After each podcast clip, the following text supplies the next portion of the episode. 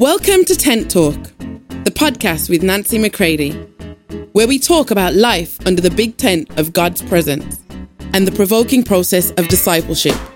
Here we go.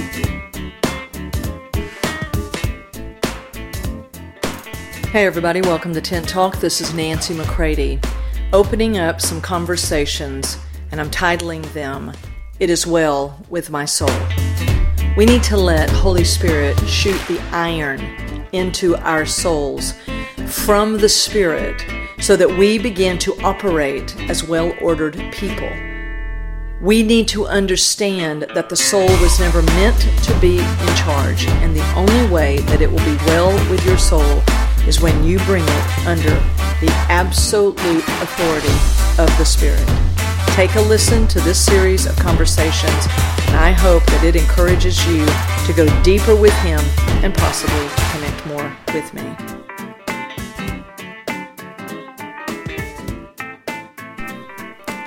All right, here we are together again. Now, I am in my flat in Poland as I am recording this, and uh, there is a lot of construction going on outside, so you might hear uh, some extra noises, but uh, try to uh, just, you know, block those out. And then for those of you that listened to the first part of It Is Well with My Soul, I know that you experienced uh, some static that we don't know where that came from on the recording. We couldn't edit it out, but we needed to drop the episode anyway, so we really appreciate your patience.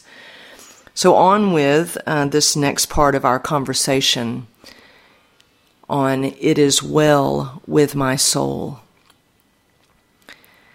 I have so many thoughts that I could share, uh, things that I could tell you um, about the ongoing, ever necessary, uh, strong and good labor of bringing the soul and the body under submission to the Spirit.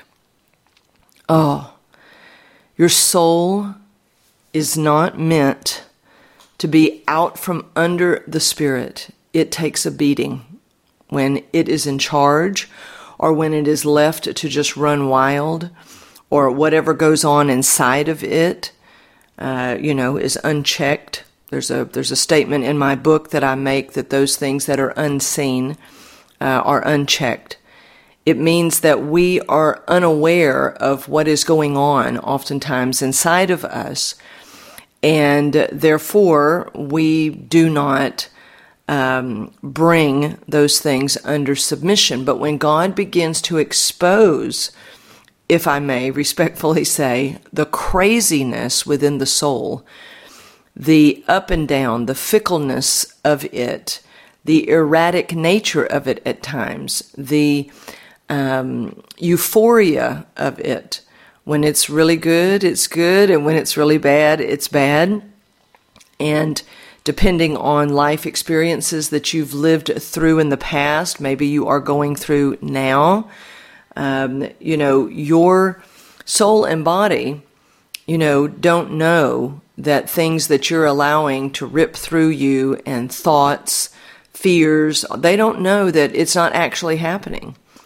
So, what can be occurring is that you are, uh, when the soul is not properly uh, nurtured, disciplined, and cared for under the control of Holy Spirit, then the, the body doesn't know that all these thoughts that the soul is having, the body doesn't know that it's not really happening.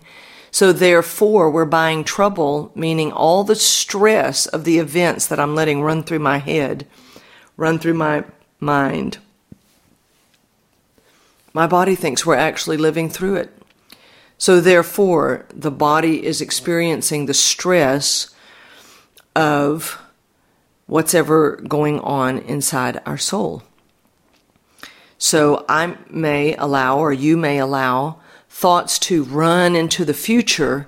And what if this happens? And I'm afraid this is going to happen. And when I'm traveling, what if this happens and that happens?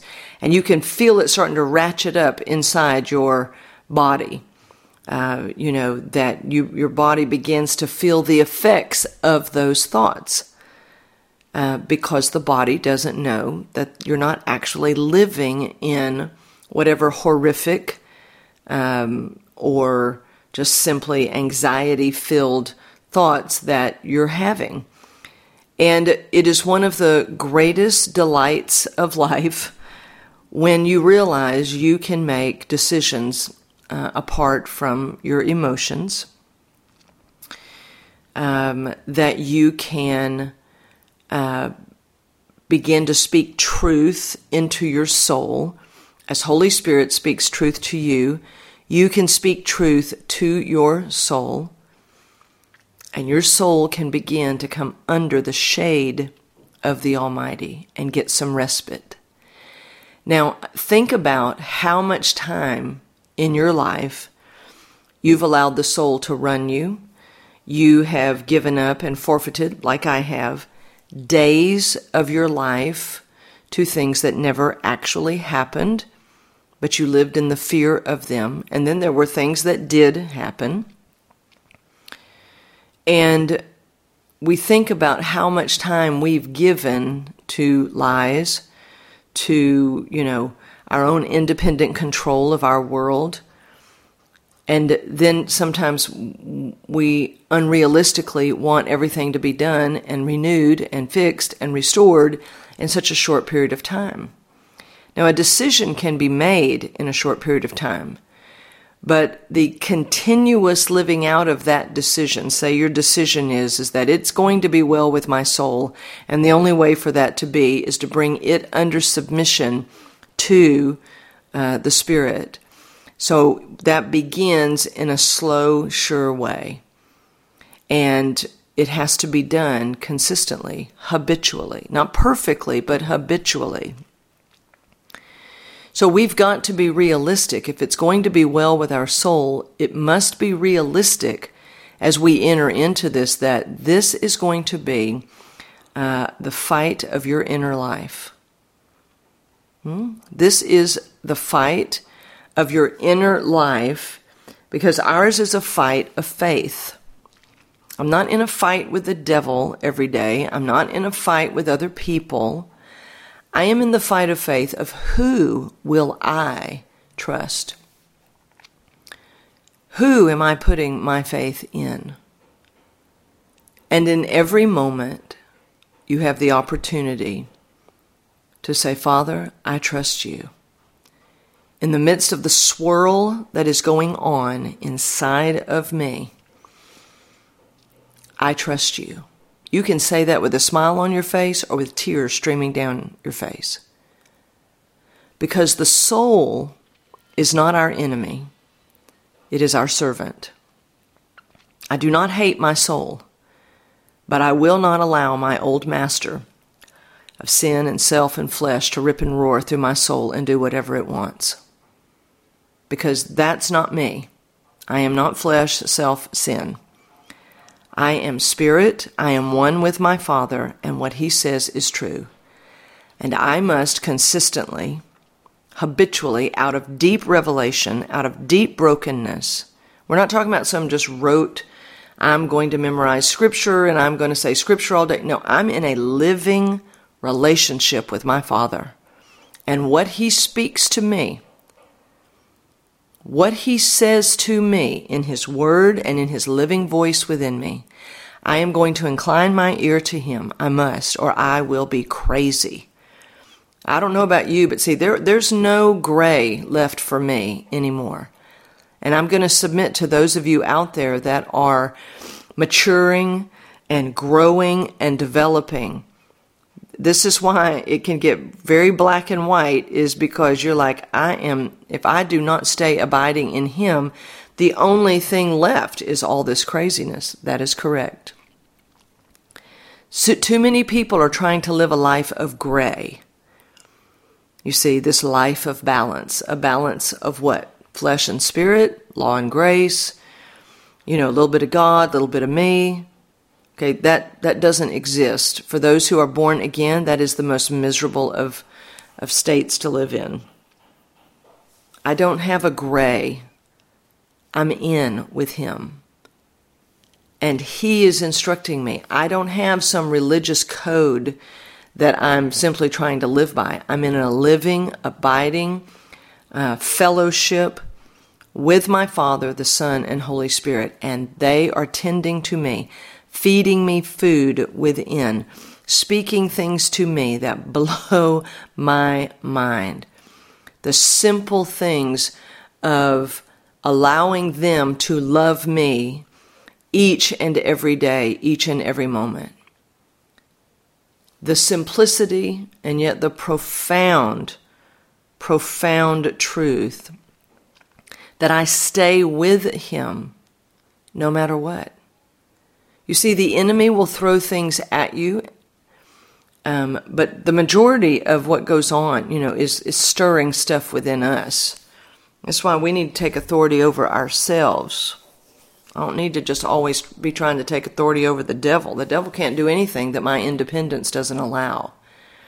I mean, he can try a lot of things, but he, he's not sovereign, my friends. He's, okay, he's the devil. I do have a lot of respect for him. He's eaten my lunch enough times, but he always gained access through my own independence from God when I thought I had it and I could handle it and I should do this and should do that and, you know but but when you realize that everything he throws at you everything he throws at you is simply to distract you from staying and remaining with the Father. So it was with Jesus, so it is with us. And if every movement within your soul gets your attention, shuts you down, freaks you out, pumps you up, okay, and so you get off the path, you take the exit ramps, you know, and then you're like, oh my, I need to get back on the path. Yes, you do. And by path, I'm talking about your abiding life where, where God leads you, okay, through the valley of the shadow of death. God has set a table for you in the presence of your enemies. It is a remaining, staying, abiding way of life that brings the soul under the shade of the Spirit, and the soul will begin slowly but surely to be restored to its original purpose of serving you and the purposes of God as you submit to Holy Spirit. For more information on Nancy, please visit nancymccready.com or follow her on social media at nbmccready. So, see, these are free decisions of free people that we get to make. And when you stay, remain, continue on, no matter what gets thrown at you. This isn't about being stoic. This isn't about ignoring feelings as though there's some, you know, horrible, wicked thing. No, those emotions, that the capacity of emotions within you was always meant to be so that I could, you could literally allow the life of Christ within you in spirit, that is your real life, you're in real agreement with the Father, to begin to be reflected and revealed and expressed through the soul. You have emotions so that the oneness of thought and decisions and emotions could flow through you from the Father. Do you see what I'm saying? I want you to think about this. Because you got to ask yourself some days, why do I even have these emotions? Where are they supposed to be? Well, number one, they don't even they don't even have the capacity to think. Emotions simply follow your thoughts. And if you want to see restoring come to your emotions, then you need to let God speak to you his thoughts through the mind of Christ, which is in the Spirit, and then you speak that to the soul. Soul, here is how we're going to think. This is how we think. You begin to adapt. And it, you must download that thinking in there. And eventually, the emotions begin, oh, like it's like, oh, they're so relieved. They begin to line up with truth. And you and the Father move as one, just like Jesus did the full expression. You become an integrated person, not a shattered, scattered person. a stable, steadfast person in the Lord. It's the real you. You're not being stoic. You're not trying to shut down emotions. You're just not allowing them to rule you. There was a statement I made in part one uh, of this set of conversations where I said you would never call Jesus just an emotional person, but he certainly had emotions. And they reflected the heart of God because Jesus was one with the Father and he was glad about it. It's time for us to be glad about our oneness with the Father rather than seeing that as some suppression of our real self. No, our real self is the new man created by the Father through the finished work of Jesus, empowered and animated by Holy Spirit. That's the real you. If you think the real you is all this other stuff, and you've got to suppress that and repress that, and then, of course, be depressed, okay, and feel that you can't express, okay. Do you understand then that, that oneness with the Father seems to be this suffocating thing, which was the lie that came to Eve and Adam in the garden. If you go with God, you know, it's just going to be death, you know, which is like, really? I, th- I thought his name was life.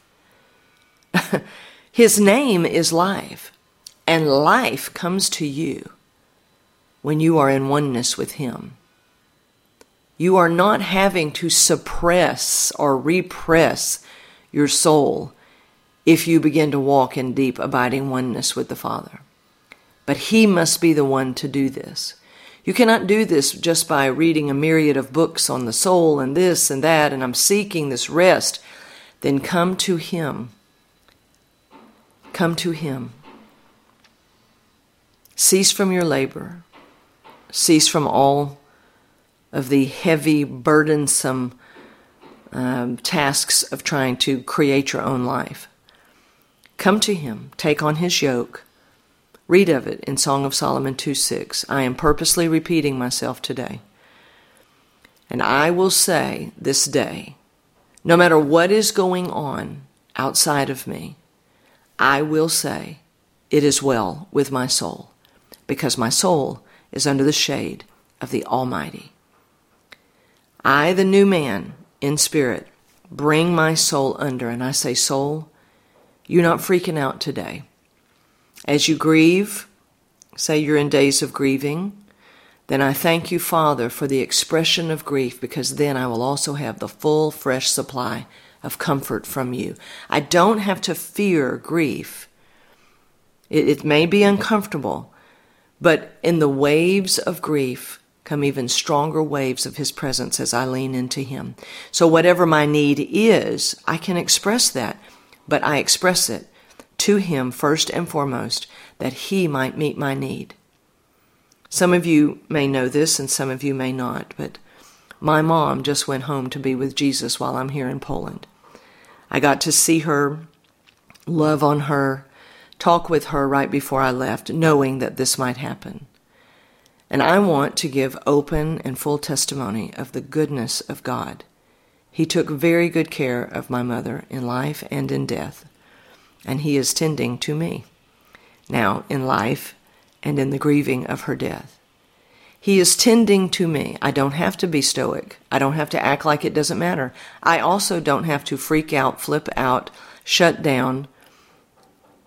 I am putting one foot in front of the other with the full, fresh supply of Him inside of me. And I give honor to God and to my mom and her life right here and I say, It is well with my soul. God is tending to me, tending to my family. He gave me many, many, many years of a very strong, redemptive relationship with my mom. And for this, I am so blessed. You talk about a treasure to have the redemptive work of God in relationships where they are honest and real, straightforward, and not totally dependent upon the other person, but more and more dependent upon what God does in you as to how you are able to relate to people in a way that is strong and loving and healthy, and yes, with boundaries and all of these things. But I want to give honor today to the Lord and to my mom, and to say how glad I am that she is with Him that she is whole and free. This is our reality, my friends. Tell your soul about the reality today. The reality that we believe is that when we are separated from the body, then we are present with the Lord. And the Lord is taking very good care of my mother and me. And I am going to let Him tend to me with every passing moment. He is going to feed me, and my soul is going to be the beneficiary of the very fresh uh, presence of the Lord. It's not a problem to cry or to grieve, but is the Lord feeding you in the midst of that? Let him, let him be to you who he is fully. Whatever circumstance you're in today, you may be in the most successful day of your life. You may be having days of great peace, but you also might be in days of great chaos, great difficulty, great confusion. Bring your soul under the shade of the Almighty by a simple, simple statement Is soul come under the Spirit? And then you can say to Holy Spirit, Holy Spirit, we are here. Tend to us. You see, there is a living way between you and Him. You're not just a well behaved Christian trying to figure out what to do. You must first be with Him. He will take the responsibility to make it all happen as you choose to bring yourself under Him. This is a part of what it means to live in deep, abiding oneness. So I want to close with this scripture out of 2 Corinthians 12 out of the Amplified Classic. Verse 9 But he said to me, My grace is enough for you it is sufficient against any danger and enables you to bear the trouble manfully. For my strength and power are made perfect and show themselves most effective in your weakness. So let me just add there don't, be ashamed of your weakness, my friends. You, you don't have to be condemned of your weakness. It's in our weakness He becomes strength to you. You will then become strong. Therefore, it goes on, I will all the more gladly. You see, I love this, is that God speaks to Paul. This is what he said to Paul. And then many times you'll hear Paul in the scriptures say, What shall we say to this? I love it because he's saying, How will we respond to what God says to us? And this is how Paul responds in that scripture. He says, Therefore, because God has spoken this to me, Therefore, I will all the more gladly glory in my weaknesses and infirmities, that the strength and power of Christ may rest, yes, may pitch a tent over and dwell upon me. My friends, this is tent talk, and we are living under the big tent of God's presence. And I want to encourage you to do that today and let Him tend to you and take care of you and speak to you, and then respond to Him. And it will be well with your soul. As the minutes, the days, the hours continue to progress. It's really true, my friends. If you sow to the Spirit, you will eventually reap from the Spirit. If you sow to the flesh, yes, you reap from the flesh. But let's turn and focus is that I'm going to sow to the Spirit daily, moment by moment. I'm not looking for some quick fix, make me feel better in the moment. But God, I bring myself to you out of my full freedom. I give myself to you, and I bring my whole being to you. And I know you will put me in right order, and it will be well with my soul. So I'm glad that we had these minutes together today here on Tent Talk. And I just want to say thank you for listening. Thank you for being in this with me and allowing me to be in it with you. I would love to hear back from you. You can email me at nancy at nancymccready.com. I would love to hear what you're hearing in the midst of this or questions that you may have. And then, as I'm able, nobody else responds to my email but me. I would, uh, as I'm able, I will, I will respond. So I hope to hear from you. All right. Love you all. Bye. If you'd like information on how to book Nancy McCready for an event or speaking engagement, visit nancymccready.com.